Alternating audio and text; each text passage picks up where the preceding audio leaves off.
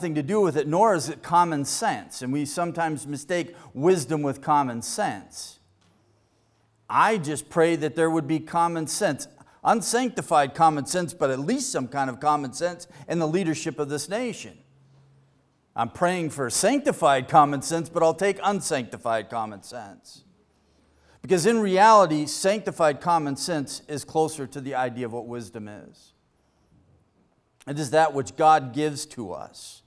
So Solomon is going to deal with the wise or otherwise. And he's going to put for us these contrasts, and he's going to talk about foolishness, and that really is where he takes us. But in talking about foolishness, he helps us to understand much about wisdom and what it should look like in our life.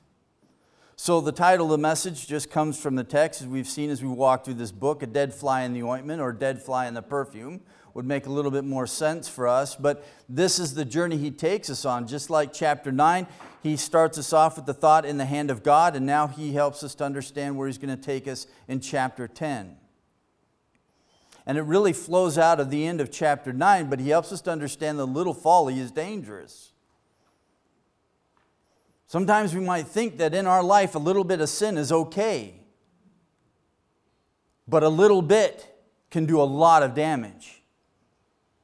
And so he helps us to see this, and it's interesting because the word folly occurs nine times in this chapter, but again, his focus is going to be on wisdom. But nine, chapter 9 ends with destruction is easier than building up. Or we could put it this way it takes far less to ruin something than to build it up. I learned this lesson early in life. My first job started working with a company my brother in law worked with.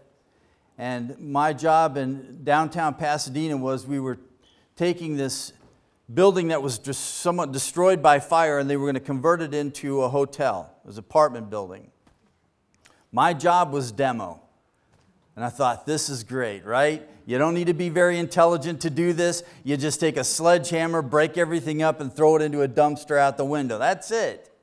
Don't have to measure, don't have to cut, don't have to be precise on anything. You just tear it apart.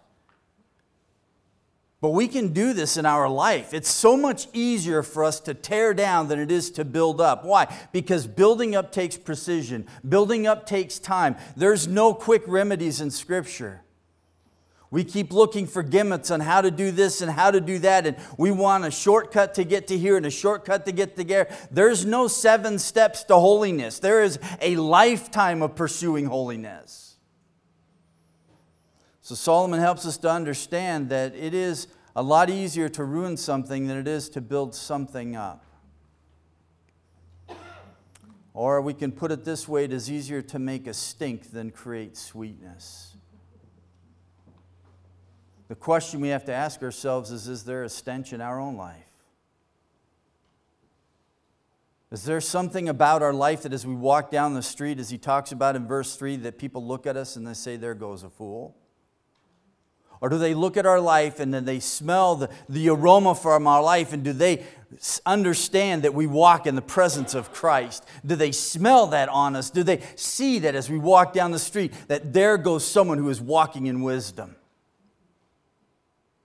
Can they see it without us even speaking a word? So the connection is he's going to express the theme in chapter 9, verses 17 through 18, and he's going to elaborate on in chapter 10, verses 1 through 20. Chapter 9, he ends with talking about the poor man who is unheard, but rulers can make themselves heard easily. The shouts of the powerful may override wisdom. We see this in our day. Rulers in the land, and they scream loudly and they claim all of these taunts and whatever else, and they say all of these things at the top of their voice, and they rattle their sabers and everything else, and they try to get everyone to cower to them and to listen to them and to bend to their will rather than to the will of God. It's interesting because he also strikes a thought for us as he talks about verse 17 of chapter 9 the words of the wise heard in quietness. Someone who has true understanding has a calm and quiet spirit. Someone who doesn't understand is one who argues, complains, murmurs, gripes, shouts to try and make their point rather than just speak the truth and quietness and peace. Wisdom is also easily overthrown, verse 17, for a small mistake makes a smell of folly greater than the fragrance of wisdom. So here he's going to help us understand that foolishness really stinks. Can't put it any other way. It's as simple and that straightforward as, as we can be as he starts off in chapter 10, verse 1. Dead flies make a perfumer's oil, oil stink, so little foolishness is weightier than wisdom and honor. The first thing that he helps us to understand is that folly creates problems for those who commit it. When we do foolish things in our life, i.e., when we sin, it comes at a consequence. And oftentimes it isn't just our life that, that's affected by it, others around us are affected by our sin. I also learned this at a very young age. When I knew that I wasn't walking the way that the Lord wanted me to walk, I left home. And I thought, well, at least if I'm going to live like this, and I knew that it was the wrong thing, but at least I wouldn't drag my family through this. If I'm not at home, they don't have to walk through this with me. They don't have to see it. They don't have to deal with it. But little did I know how intimately connected family is. That no matter how far I went, I still affected the family. So I call home one day after being gone for a while. And my dad puts my little brother on the phone. And he says, Steve, when are you coming home? And I realized that his life was being impacted by my foolishness. And Solomon wants us to understand this lesson clearly. Therefore, he draws on imagery that he used in chapter 7, verse 1, as he talks about a good name. It's a fragrant perfume. So he picks up the imagery here in chapter 10, verse 1, and he says, What dead flies are to perfume, folly is to the reputation of a wise person. The conclusion is logical. It's not simply based on reason, but revelation. In other words, the wise people stay away from folly. You just don't walk in sin. There's nothing pretty about it because it always leads to ruin. It's inevitable. This is where it goes. For the wages of sin is death. So when we look at the sin of our life, what do we bring with it? Death. We kill all kinds of things. We kill marriages, we, we kill households, we kill parent and child relationships, we kill communities, we kill churches, we kill so many things with the sin in our life. And Solomon wants us to understand the stench of it all.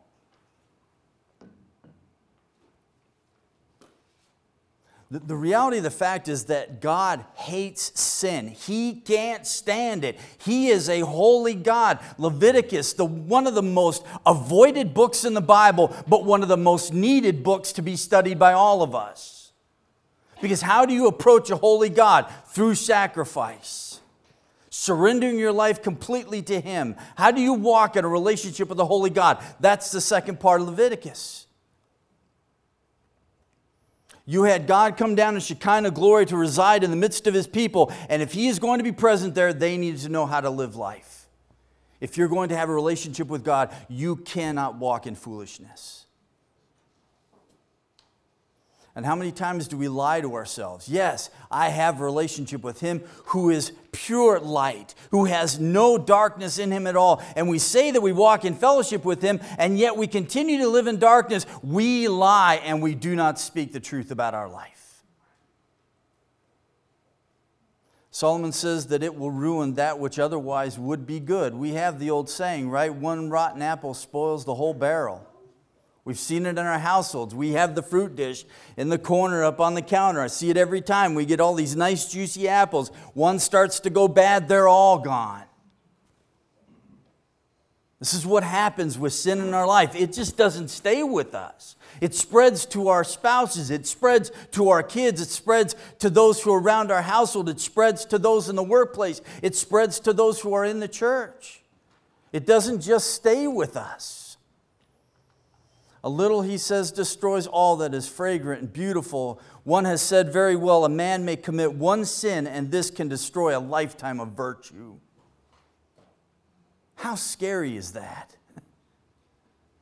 How important does this help us to understand wisdom in our life and the necessity to walk in the will of God?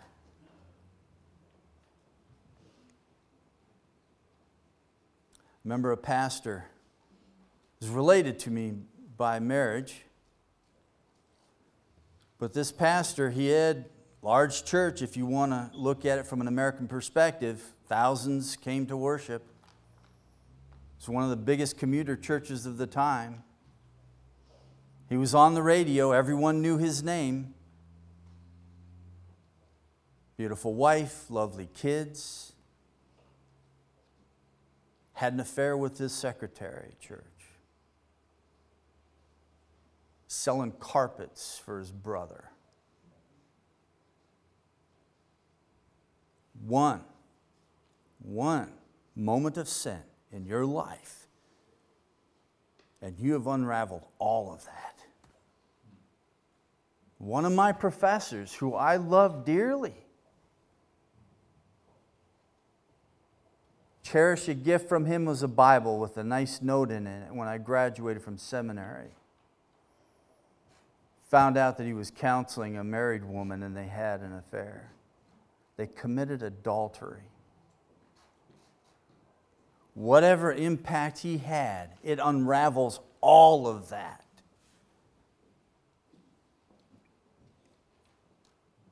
When the stink gets on you, it doesn't just wash away depending on the stink. And Solomon wants us to understand this. Just a little folly can decrease the value of wisdom.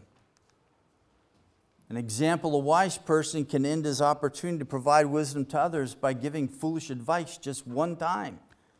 This is biblical counseling, right? This is why you go to the book and you speak only from the book because this is the only place where there is authority. Thus saith the Lord. It is the only religious book that says that. You know this. The Quran doesn't say it. I've read it. This is the only book that says, Thus saith the Lord. In other words, this is what I want you to do. This is what you will do because I am creator, you are creature. And I must be Lord and master of your life.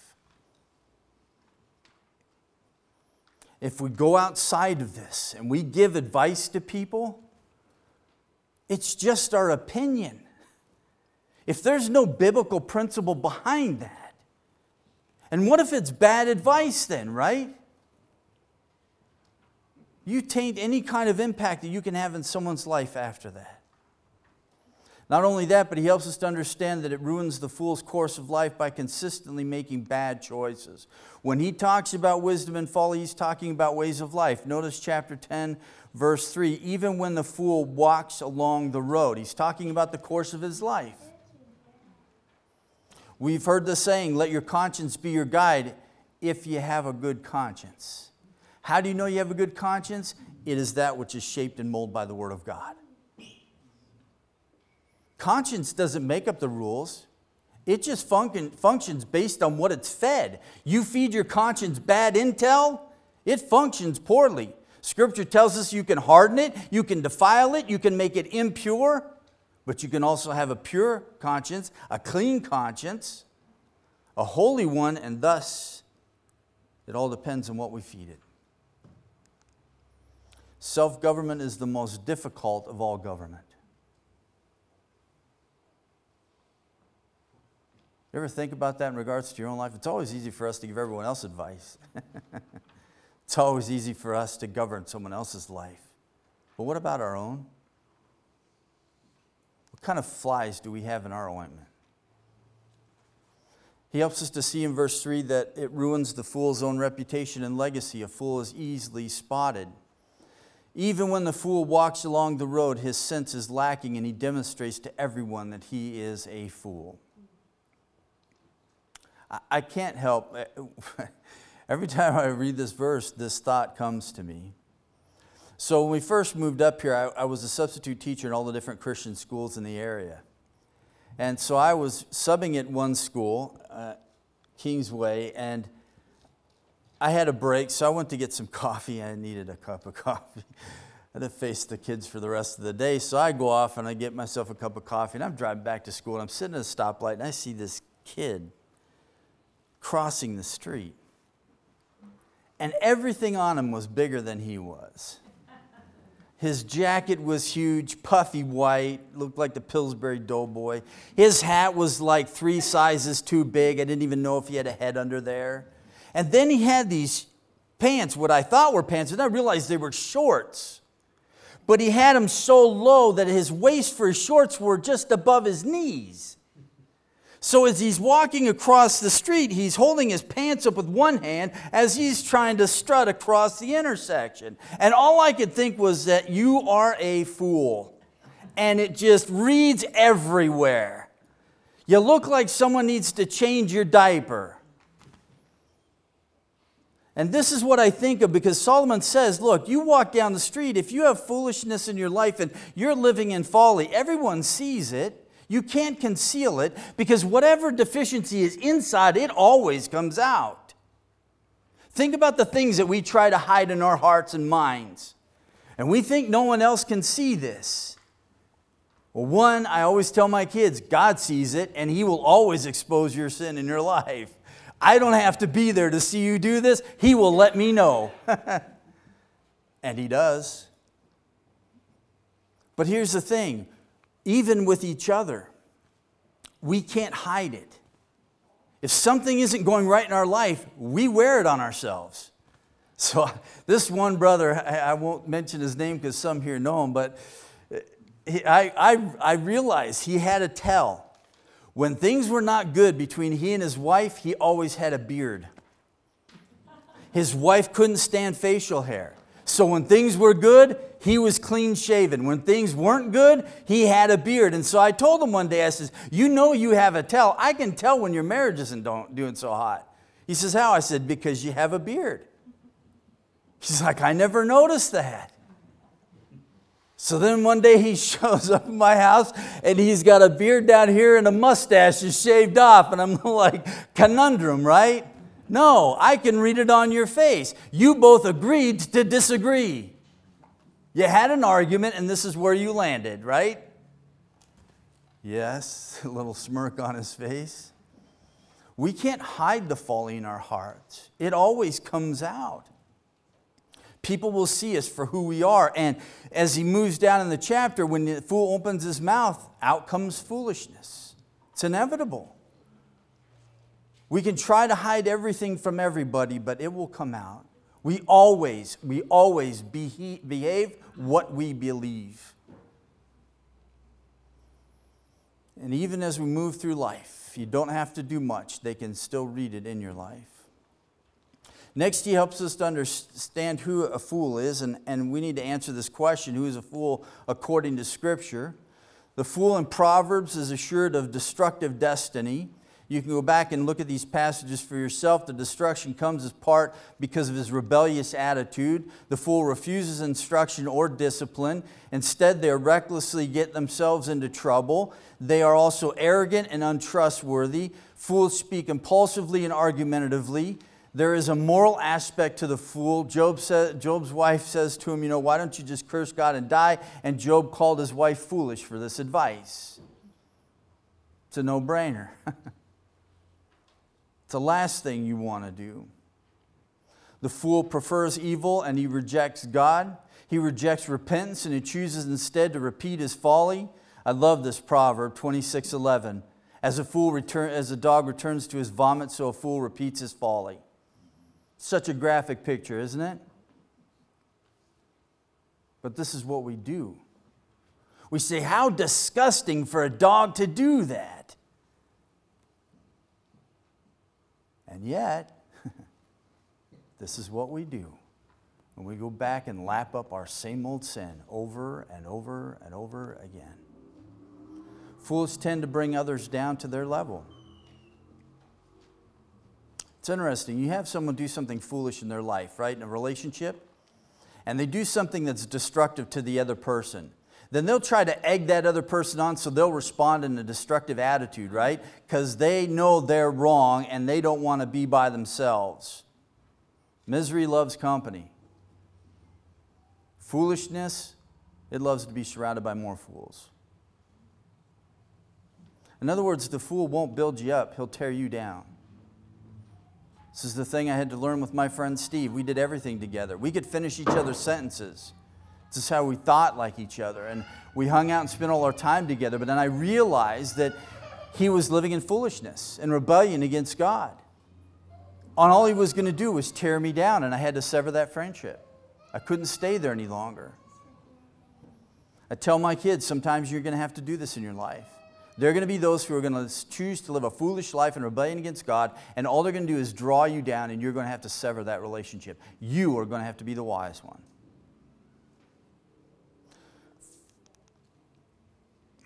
Solomon helps us to understand that the perfumer's ointment was created by blending different spices. And this is an interesting background to understand this. So, any addition of something small, such as a dead fly, would ruin the perfume. Flies in the ointment. Question we have to ask ourselves is what are the dead flies in our life? What are those things that taint the perfume of Christ in our life so that all the world just smells the stench? Maybe it's the housefly of pride. Is there arrogance that resides beneath the surface in your life? Just look at the things that you say and do. Does it show? How about the horsefly of jealousy? you look around and see what everyone else has? Maybe you want that too? How about the blowfly, blowfly temper, right? Person of understanding has a calm and quiet spirit. Someone who lacks that understanding, they have a temper. They blow up at everything. One, because they don't understand who's in true control. Two, they don't have an understanding of the situation. And thus, all they can do is just blow up and be angry. How about verse 2? Right hand, left hand. What in the world is he talking about? We know that he's not talking about political right and left. Although it's interesting the connections that can be made, right? Conservatism, liberalism. It's always intriguing to me why someone would sit under a lab- label of liberal theology, but they do, and they embrace it, ignorantly so. Reject everything supernatural. Then how do you have a theology? It's beyond me. I don't understand that, right?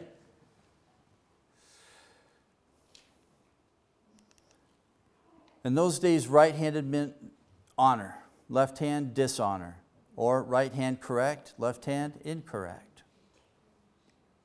This is a frustrating thing for me in our society today. Everything is politicized. Everything is politicized.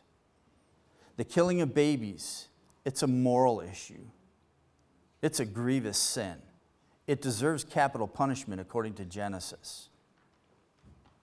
It's not merely an issue of right or left, Republican, Democrat. It has nothing to do with politics. Marriage. God instituted that to be the foundation of every society, anywhere and everywhere. It's not modern and traditional, it's biblical and the violation thereof. We have to be cautious as believers because we find ourselves in these discussions and we have to stay on course. What are the things that we are talking about here? We must be the ones who define them because the world, they lack the understanding of God, right? They live in rebellion from God. They walk in foolishness. And as they plunge deeper into darkness, they can't be the ones who give us the definitions to these terms. They don't define love, we define love. God defines love. His word makes it very clear. He defines everything else for us. He defines the sanctity of life. Why? Because we're all created in the image of God, even though we are marred by sin it still calls from us a certain way in which we are supposed to relate to someone who is created the image of God, marred or not. We don't kill them, we don't murder.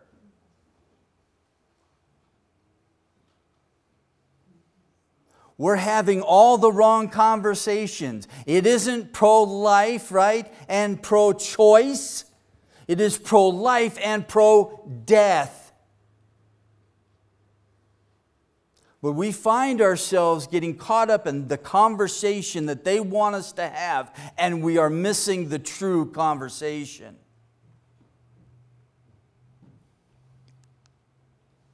It's interesting that our English word sinister comes from the Latin word that means on the left hand. Isn't that interesting? Isn't it interesting that everything that seems to be destructive is on the left? Right?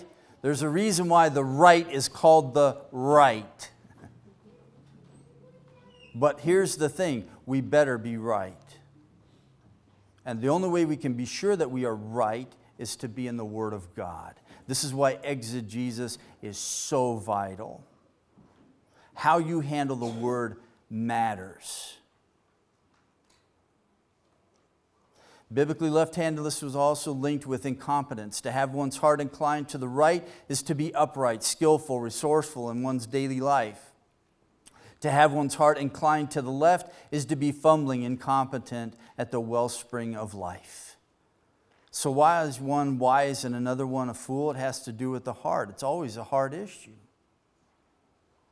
Solomon has brought this out before and he will bring it out again. The center of our life, the master control that governs everything in our life is the heart. Proverbs 4:23 Solomon writes, Watch over your heart with all diligence, for from it flow the springs of life. What is the condition of your heart? Because that will help you understand the condition of your life. Foolish rulers, and it's interesting because from chapter 10, verse 4 on, he's going to give us different fools that we are not to imitate foolish rulers, foolish workers, and foolish talkers. And I'm going to dwell on this a little bit, and I have to. I'm going to introduce this to you. This is verses 12 and following. Words from the mouth of a wise man are gracious, while the lips of a fool consume him. The beginning of his talking is folly, and the end of it is wicked madness. Just think about the definitions that are given here. You want to have a proper hamartiology, the doctrine of man and sin, right? Just look at some of these passages. He goes on to say in verse 14, Yet the fool multiplies words. No man knows what will happen, and who can tell him what will come after him? It's interesting that he's going to deal with the issue of our speech, how we talk. As Christians, I realize we are to be the most careful communicators in a fallen culture. Ideas have consequences, words, they matter they bear meaning and significance. And we're going to have to give an account for that. I mean, the last song we sang, right? When Jesus returns, he's going to call into account the things that we have done in this life. Not just the things that we did, but every single word we said. Think about that now.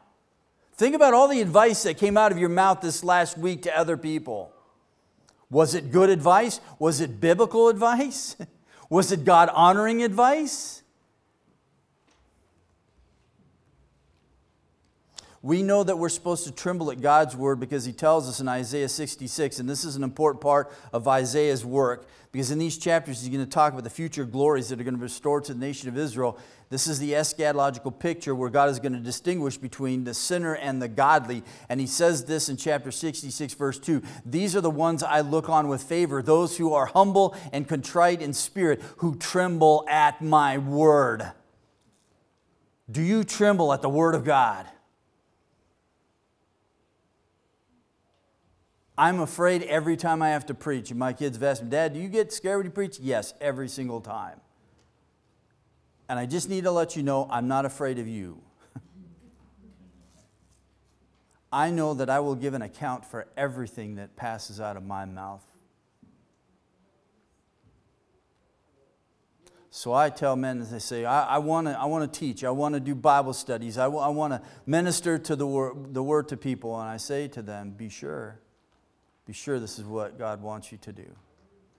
Be sure you understand the implications. But what about the words we speak? I mean, so often we don't even think about it, but in this day and age, this is stated for us in Matthew chapter 12, verses 36 and 37. I tell you, on the day of judgment, people will give an account for every careless word they speak. Everyone, not some, everyone. For by your words you will be justified, and by your words you will be condemned. Think about that, right? Every careless word that has come out of your mouth that should stop us in our tracks. Next, someone asks you an opinion or your advice. Stop and think first. Maybe take a little bit to pray. I mean, consider how many words we speak. Every word that comes out of our mouth, our pens, our keyboards, our phones, right? We're constantly communicating. He's going to talk about destructive words, unreasonable words, uncontrolled words, boastful words. Fools talk a great deal, but they don't say very much. He says they just pile word upon word upon word upon word. We should speak carefully, and sometimes we shouldn't speak at all. Learn this very important lesson in marriage. My wife comes to me with something on her mind doesn't mean she always wants me to give her an answer. But we're men, we want to fix things. They don't even finish saying what they're going to say, and we're already telling them solutions. Sometimes, brothers, we just need to close our yaps and listen. Because most of the time, we already know the answers. We just need to talk it out right? We just need to talk it out. And I'm glad the Lord taught me that lesson because sometimes my wife just needs me to listen. and the more I understand the Word of God, the less I'm ready to open my mouth and tell anybody anything. Because the more I study the Word of God, I find out how little I really know. Solomon said in chapter 3, verses 1 and 7 For everything there is a season, a time for every matter under heaven, a time to keep silence, and a time to speak. It's times for us to be quiet, but there are times for us to speak up, and we need to speak up when it's that time. We live in an age of unceasing chatter, and it's just chatter, it's just noise. Never in human history have we ever had this kind of noise of human communication that is so constant all the time, right? And we're not even really communicating. I'm driving to the store the other day, Fred Meyer, and I see two young people, and they're walking side by side. It's almost like they're linked at their shoulders, and they're walking along the street, but both of them are on their phone and they're both texting. And I'm thinking, here you are walking along. They almost got hit by a car because they're glued to their phones. And I'm sitting there thinking, they're probably texting each other. You're right there. Turn and look at each other and have a conversation. What's wrong with you? We got people walking into fountains because they're not watching where they're going because they're constantly communicating. But are they thinking about the things that they're saying, right? Even at their thumbs. Even when we're quiet, we're not silent, right? We receive, we dispense, we talk through our digital media.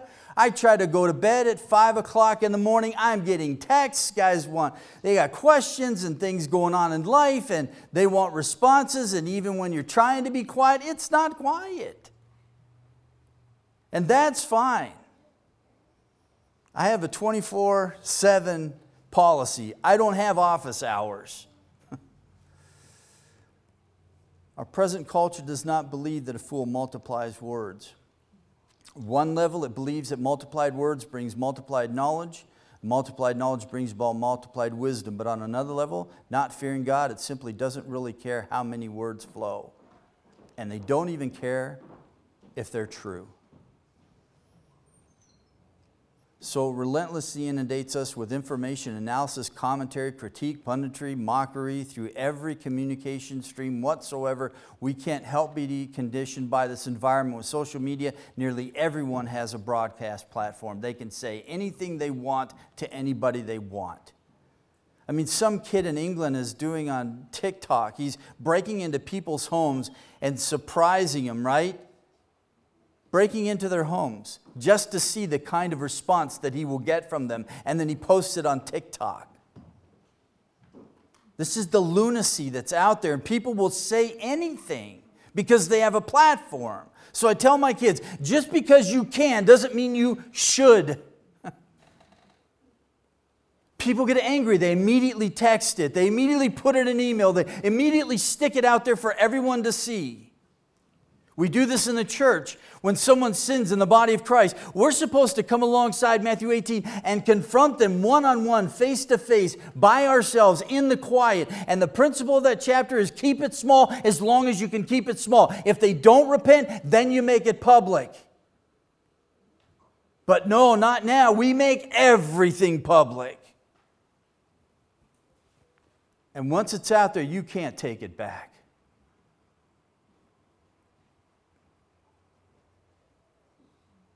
And one time I did this, I was on a website had to do with ministry and I saw that people were responding at the bottom of the page and I started reading and these people are they're just responding and it's like here's a believer and an unbeliever and they're going at it. And then the believer starts swearing and then they're just lashing out and I'm just going what are you accomplishing for the faith? Absolutely nothing. You're just driving them closer to Satan If you really care about them, find out where they live and take them out for coffee. Sit down across the table from them have a conversation. Share with them the glorious truths of Jesus Christ. Anything social, cultural, political, economic, theological, any controversy, scandal, whatever, anytime they wish, regardless of whether they know or don't know. Doesn't even matter anymore if you have the facts. We just call people whatever we want to call them, accuse them of whatever we want to accuse them of, and it doesn't matter anymore. Social media is an immense cacophonous form of multiplied, foolish, careless words for which every participant, whether they know it or not, will give an account to God. What do we say to people? Do we weigh the words that come out of our mouth? We're concerned about our leaders, but what about us? What about us? We don't like the things they're saying, but what are we doing for the faith? What does the world see from our interactions, right, on Facebook and everything else, and the things that we like and don't like, and all of that stuff? What are we doing for the cause of Christ? Are we walking in wisdom or are we walking in foolishness? I leave the rest for you to ponder. They're pretty self explanatory. Solomon makes some interesting interactions of words in the Hebrew, and we can't get into that, but we will next time. But I just challenge you to, to spend time in chapter 10. There's a lot of great truths here. And may God help us walk in wisdom and not folly. May we be a fragrant aroma of Christ in the lives of those around us, and may we not be a stench in their nostrils because of the foolishness that's in our life. Robert, would you close in order of prayer, brother?